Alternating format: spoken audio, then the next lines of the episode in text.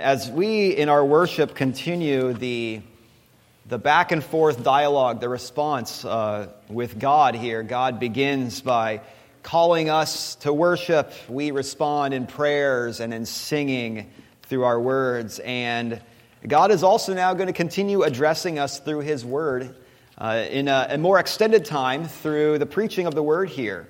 And we are currently in Mark chapter twelve. Uh, we're going through the Gospel of Mark, starting to come to closer to an end. We're in some of the final chapters of Mark here.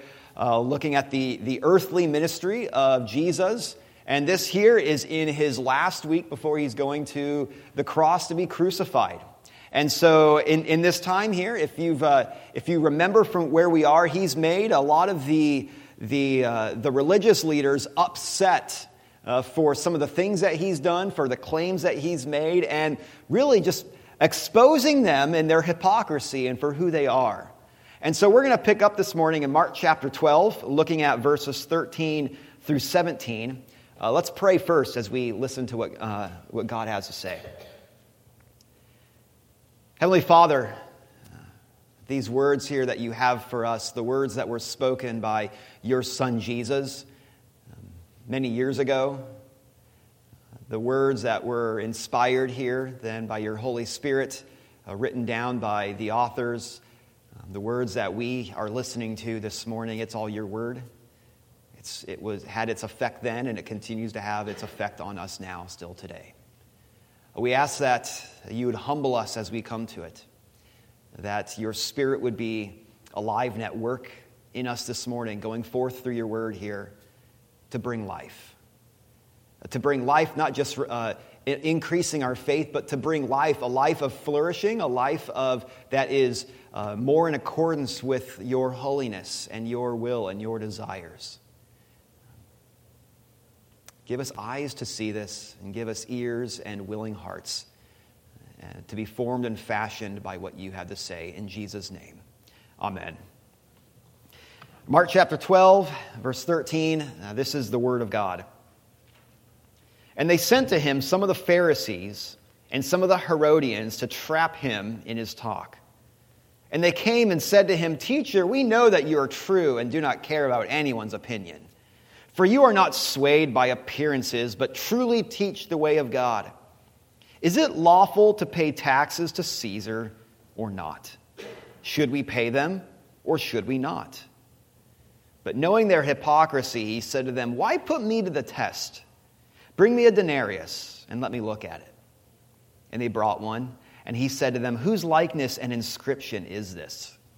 They said to him, "Caesar's."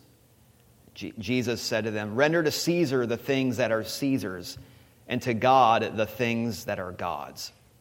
And they marveled at him. Amen. Well, after the Lord brought Israel out from bondage in Egypt, after he began leading them in those first days through the wilderness, and he brought them to Mount Sinai.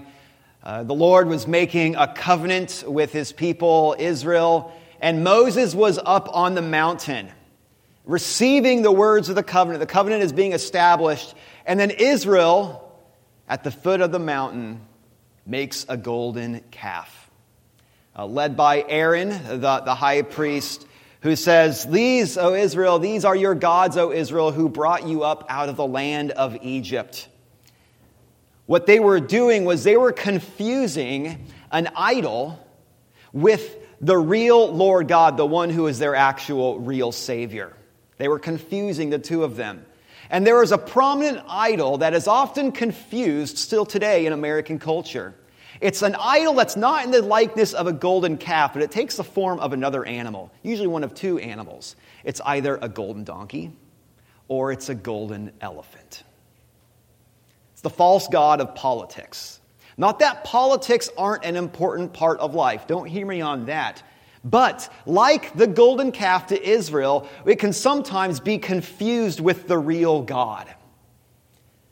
Politics are often ascribed a weight of glory and hope that it could never bear. And like a god, Like a false god, we swear allegiance maybe to a particular political party or a vision of, of politics or some sort of ideology. And we gather around the golden donkey or the golden elephant or, hey, if there's any libertarians, we won't forget you either. But we celebrate when it's victorious, right? And then we are disconsolate when our political ideas are defeated. We proselytize, right? We try to convert others and pointing out the failures of other gods. And it becomes a locus of unity for us. We come together and we either unite around it or we disunify along the, the, the, the boundaries. Right? We maintain sometimes, we want to maintain separation from others, perhaps maybe even to remain clean in a way. And in some cases, that golden image is even set up in the sanctuary of the church. And we've even seen over the last few years, some people will even go to holy war over it. And like any other false god, the political idol holds out the false promise of life. If people will adopt a certain stance or they will align themselves with a particular party, then, then life and, and flourishing will truly abound. But what's most telling in this here is that we might rejoice when our party has control. But what about when the other side has power? All right, after an election doesn't go our way, do we, we comfort ourselves with, this, with the reality of, of God's sovereignty, right? Uh, you know what? My party lost, my, the, my candidate lost, but you know what? I just have to trust in God still being sovereign. Or do we only do we always comfort ourselves, though, with God's sovereignty only in those times? Or always? Do we also comfort ourselves in God's sovereignty when our own political candidates or party happens to take power?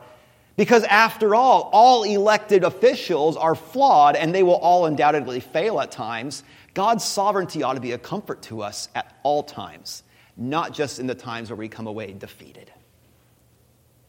Now, I bring this up here because the scene, the scene here that Jesus has here as politics on full display. We have two groups of people, two groups that were that were related here with, with differing uh, religious or quasi-political perspectives. We had the Pharisees and the Herodians. They both come to Jesus and they ask about the matter of taxes. Is it lawful for us to pay taxes or not? Is it lawful for us to pay taxes to Caesar?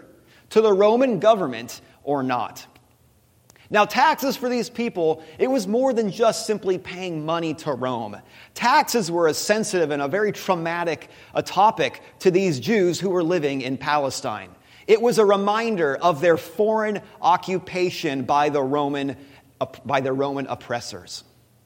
For a people who were very independent, for a people who, whose history had been marked and been defined by God, by the Lord God as the one who, who, who redeemed them and who brought them out and who intended for them to be, to be a, a people for his own possession. The, the, the Roman emperor over them and having to pay taxer, taxes as a symbol of Caesar's d- dominion, that was having to acknowledge that. That was humiliating. It was offensive to a proud people who had been defined by the lordship of Yahweh, not the lordship of Caesar. Now, no one liked paying taxes. I mean, after all, who likes paying taxes? But there were differing views and perspectives on the issue. On one hand, you had the extremists who said, no taxes. We're not paying taxes. Right? We're independent. And you could consider these to be the, the political conservatives. But then on the other hand, you had the compromisers who said, ah, you know what, we'll pay taxes.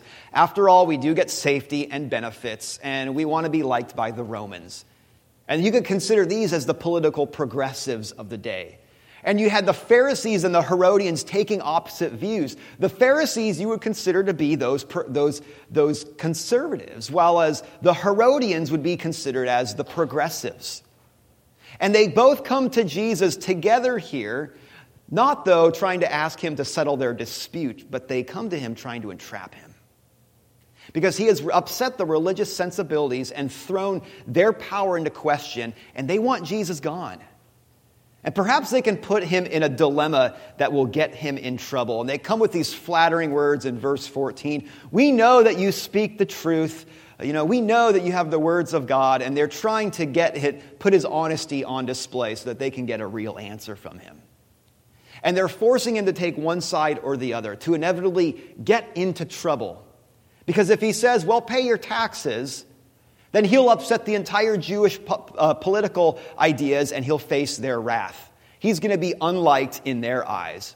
But if he says, don't pay the taxes then, then he's going to upset the Roman authorities and he's going to have to deal with them at that point. He's going to be seen as an insurrectionist. But here, though, you have these two political, these two opposing political sides that come together united. And it shows that politics don't have to divide us as fiercely as they do. We have an example that something beyond politics can unify across the aisles here. But they're united, though, in their common hatred and their opposition to Jesus. And if common hatred brings political enemies together like we see here, what about common love? What about a common love of Jesus? What about the tra- the transcendence of a spiritual union, capital S spiritual, of a union that binds us together in the Holy Spirit, in, the, in Jesus Christ? What about where differences can be put aside because of a mutual love of Jesus and the common goal of the kingdom? Now, we might have brothers and sisters with legitimate political differences, but who are also willing to put those aside. What about a people here who are united together with God's loving reconciliation, being reconciled with Him, being reconciled together here, and then pulling their disparate hearts together? Wouldn't that be something? Well, the body of Christ is to put away the earthly divides, even their political divides. And it takes something transcendent. It takes something divine. It takes something spiritual to unite us together. And not only to unite us, but to hold us together despite our own efforts to pull apart. Now, the Herodians and the Pharisees, they come together and try to entrap Jesus. He doesn't fall for it. Instead, he shows his wisdom. Now, he doesn't take one side or the other. And he doesn't even take a mediating position or a moderate position. Instead, he shows the wise and correct way to view the question. He says, okay, give me a denarius, which is what you would pay. All right, it was a coin there. He says, whose image is on the denarius here? It's Caesar's image on the currency. It was inscribed with his name, Tiberius Caesar, on the currency. And according to the thought of that day, the currency then belonged to him, to Caesar, because it bore his image.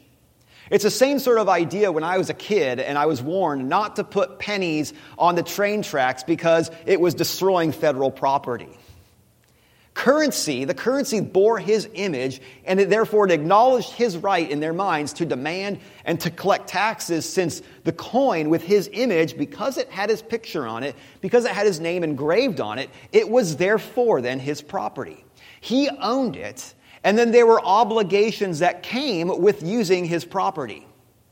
Therefore, Jesus says to pay then what you owe to the authorities. Pay your tax. Give to Caesar what's his. It bears his image, right? So acknowledge that. It says it doesn't matter if you agree with the tax. It doesn't matter if you resent Caesar's rule. There are obligations which come from the government above you, from Rome. And therefore, he says, obey them. Give what they, give, give what they demand. But he doesn't stop there, though, either. He also says, give to God also what belongs to him. Take a look at the denarius. Whose image?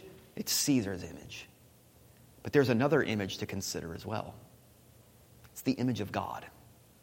The image of God which is stamped and graven upon every person. Every person is created in his image. Now, if Caesar's image on that coin, it acknowledged his right to demand what was owed to him, well, the same goes with God. He owns you. You are stamped with his image. Regardless of whether or not you follow or acknowledge him, he still has demands upon you. He owns you because you bear his image, because he created you in his image. And biblically, according to the biblical account, he created everyone as his image. So God's image upon you is not just limited to one part of you. It's not just limited to your soul or to your mind or to your rational faculties or your spiritual being. And none of that there. It's not just, or sorry, it's not just one of those things. You are his image in your entirety. You as a person bear your image, or bear his image. And so God's claims to sovereignty and ownership isn't just over part of you, it's over all of you, over all of who you are. And all of what then what we owe to him, all of his demands, is all of us, all of who we are. It's the whole person.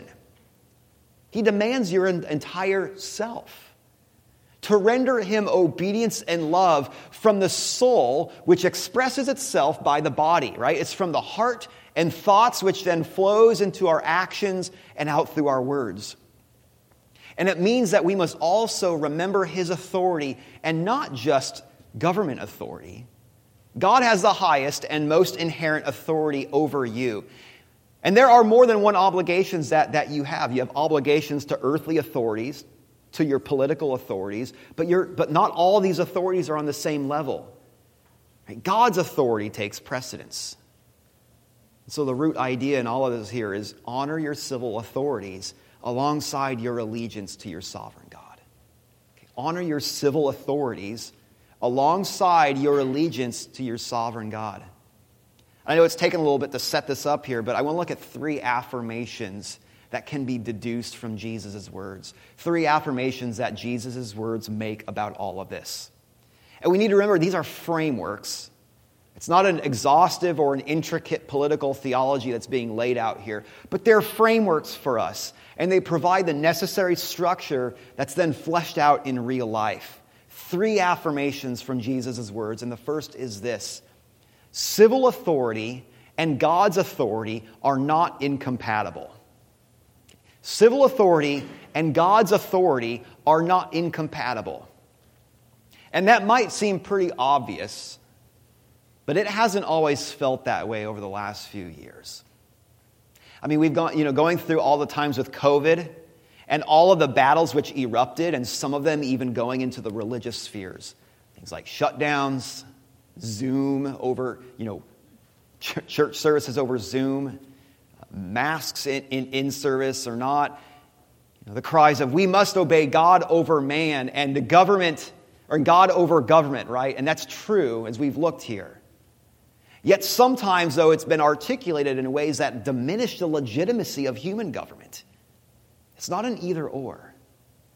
And the difficult question is, and it was, how to honor God's authority and man's authority in ways that respect both. Now, Jesus tells us to obey both, and they're not incompatible. To obey Caesar, o- obey your civil and human authorities, and obey God. Both are to be honored. Honoring one doesn't give an out for the other. Now, honoring, obeying government isn't necessarily infringing upon God's rule. Right? God works in the world through means. He governs through means. That's com- God's common rule administered by government. It is accountable to him.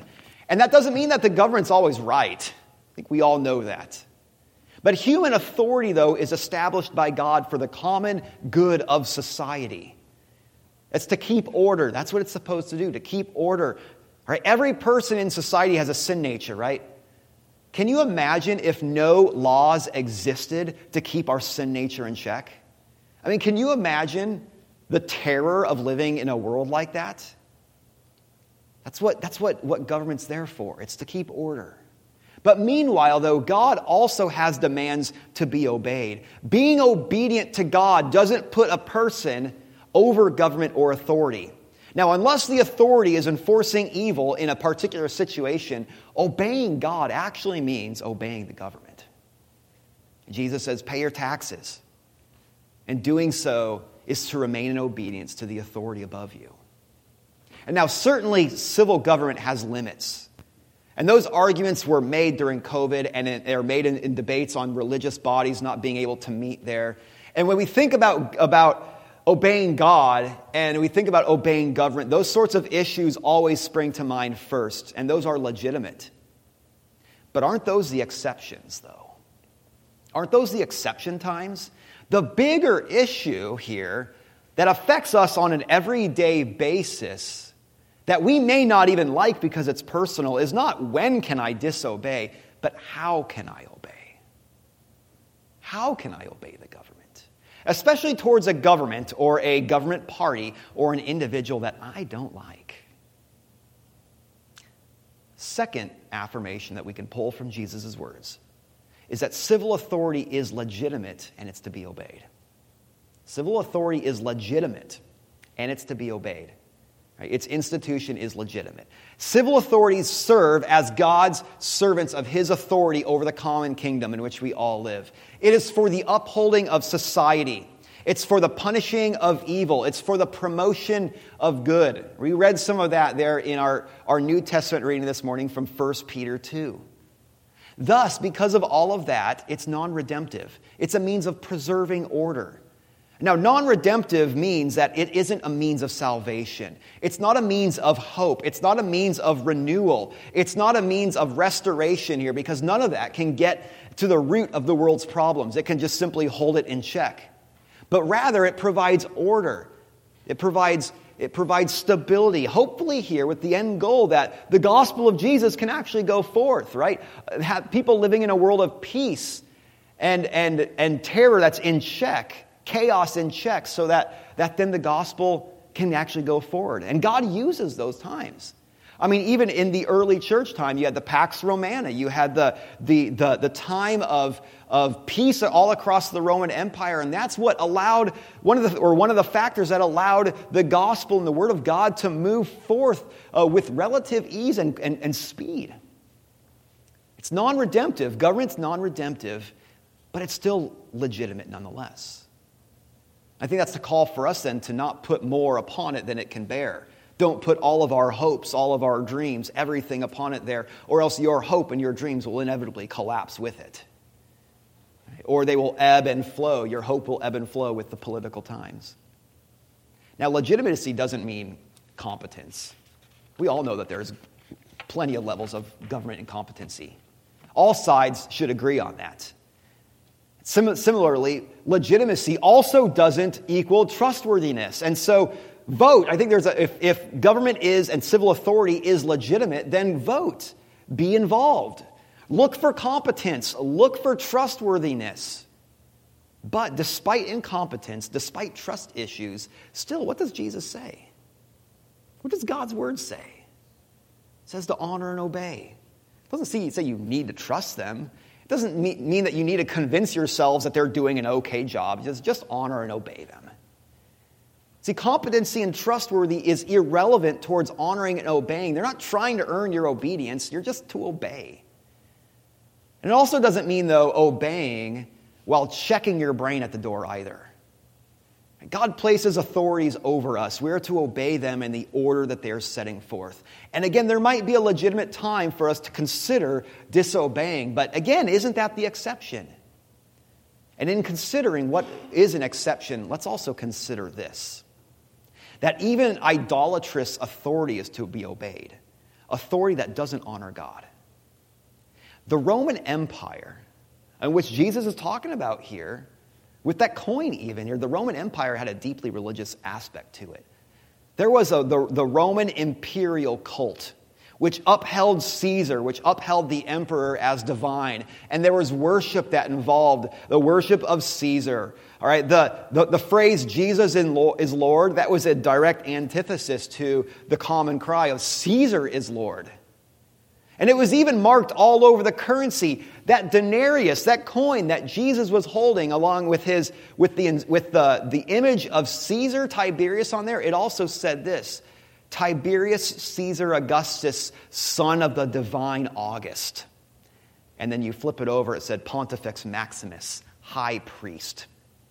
Caesar and his own money screamed idolatry. It screamed blasphemy. And the empire, the Roman Empire, was built upon that. But Jesus doesn't make an exception. He just says, pay your taxes. No, there's no exception for a government in antithesis, or no exception for a government in antithesis to the true Lord God. Now, Mark, as he is writing this here, he's writing particularly with Gentile readers, especially with Roman readers in mind. And he's telling them this. And even he's basing a lot of his testimony from Peter's testimony. And again, we had those words from, from Peter this morning in our New Testament reading. Honor God, or honor the emperor, right? Obey Caesar there.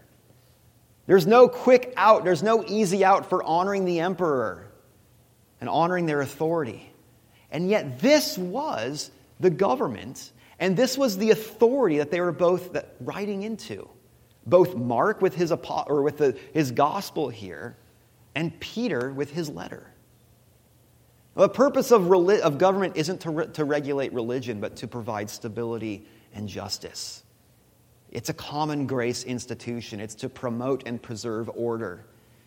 Or a redemptive grace institution, the only redemptive grace institution, the only institution where, where God's merciful saving grace goes forth is the church. All right, we've been proclaim, or we've been we've been ordered to proclaim the gospel, to to give out the grace of God for, for sinners, to display the person and work of Jesus Christ, to hold him out. All right, all for the glory of this merciful God. And then, when, but when we confuse them, when we confuse the church with a common grace institution, then something like the, the civil government, it's to diminish the work and the call of the church. And we put too much weight, weight that was never intended by God, upon the government. We also have to remember this, that Jesus himself submitted to the civil authorities, even the Roman authorities, even the idolatrous ones. To the Roman authorities here, paying taxes to Caesar, to the Jewish civil authorities. See, Jesus, though, also submitted to the, all of the authorities above him as the Son of God, as the one who instituted earthly authority. And part of his humiliation and his ministry for coming into the world here, entering into creation, taking on human flesh, was also then submitting himself to all of the earthly authorities over him at every level, all the way from his parents, all the way up to the government, all the way up to God the Father. He did that, though, as a true human.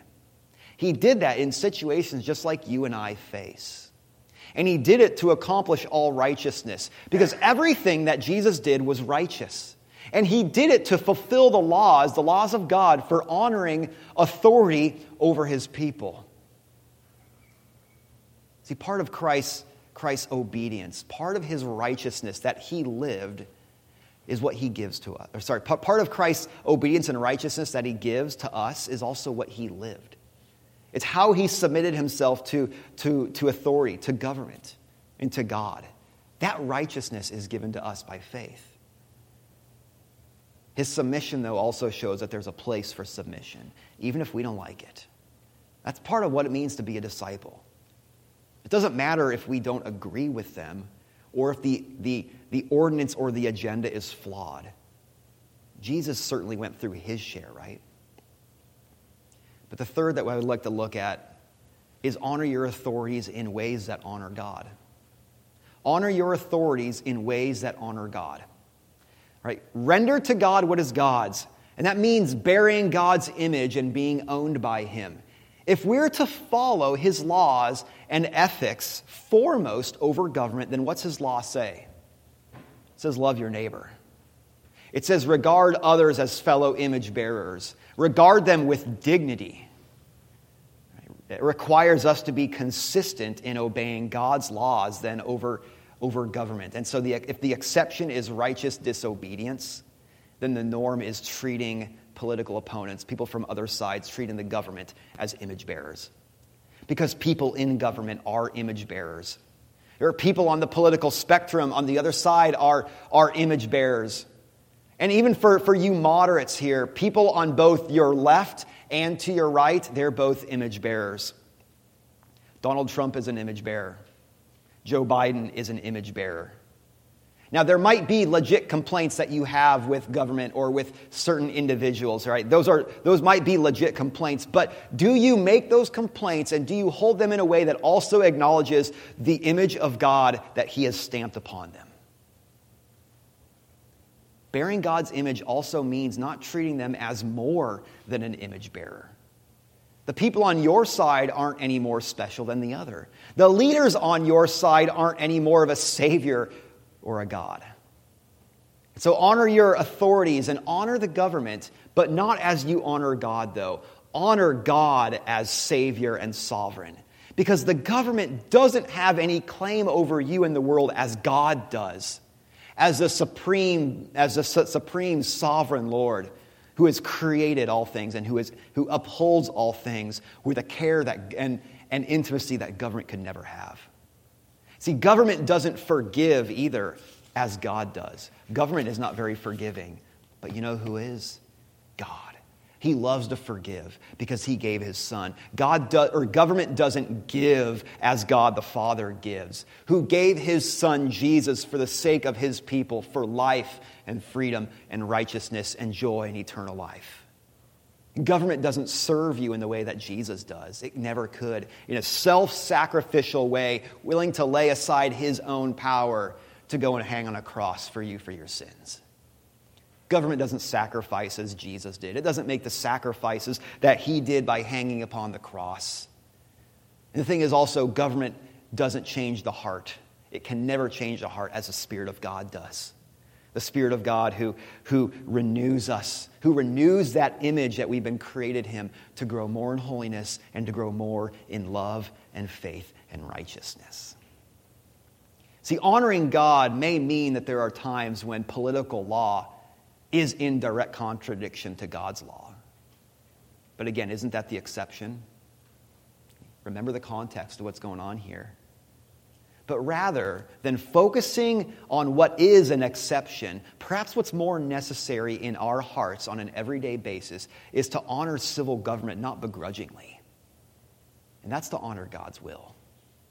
See, God's will isn't only exercised in public policy. God's will is also in the heart. When we pray, thy will be done in the Lord's Prayer, we aren't just talking about your will be done in the government's, government spheres. What about also, though, your own heart? We're praying for your will be done, God, to be also in my heart. And have you ever actually prayed that God would change your heart to obey the government better? With a willing and an ungrudging heart, that's also his will. The Spirit of God, though, can do the unthinkable.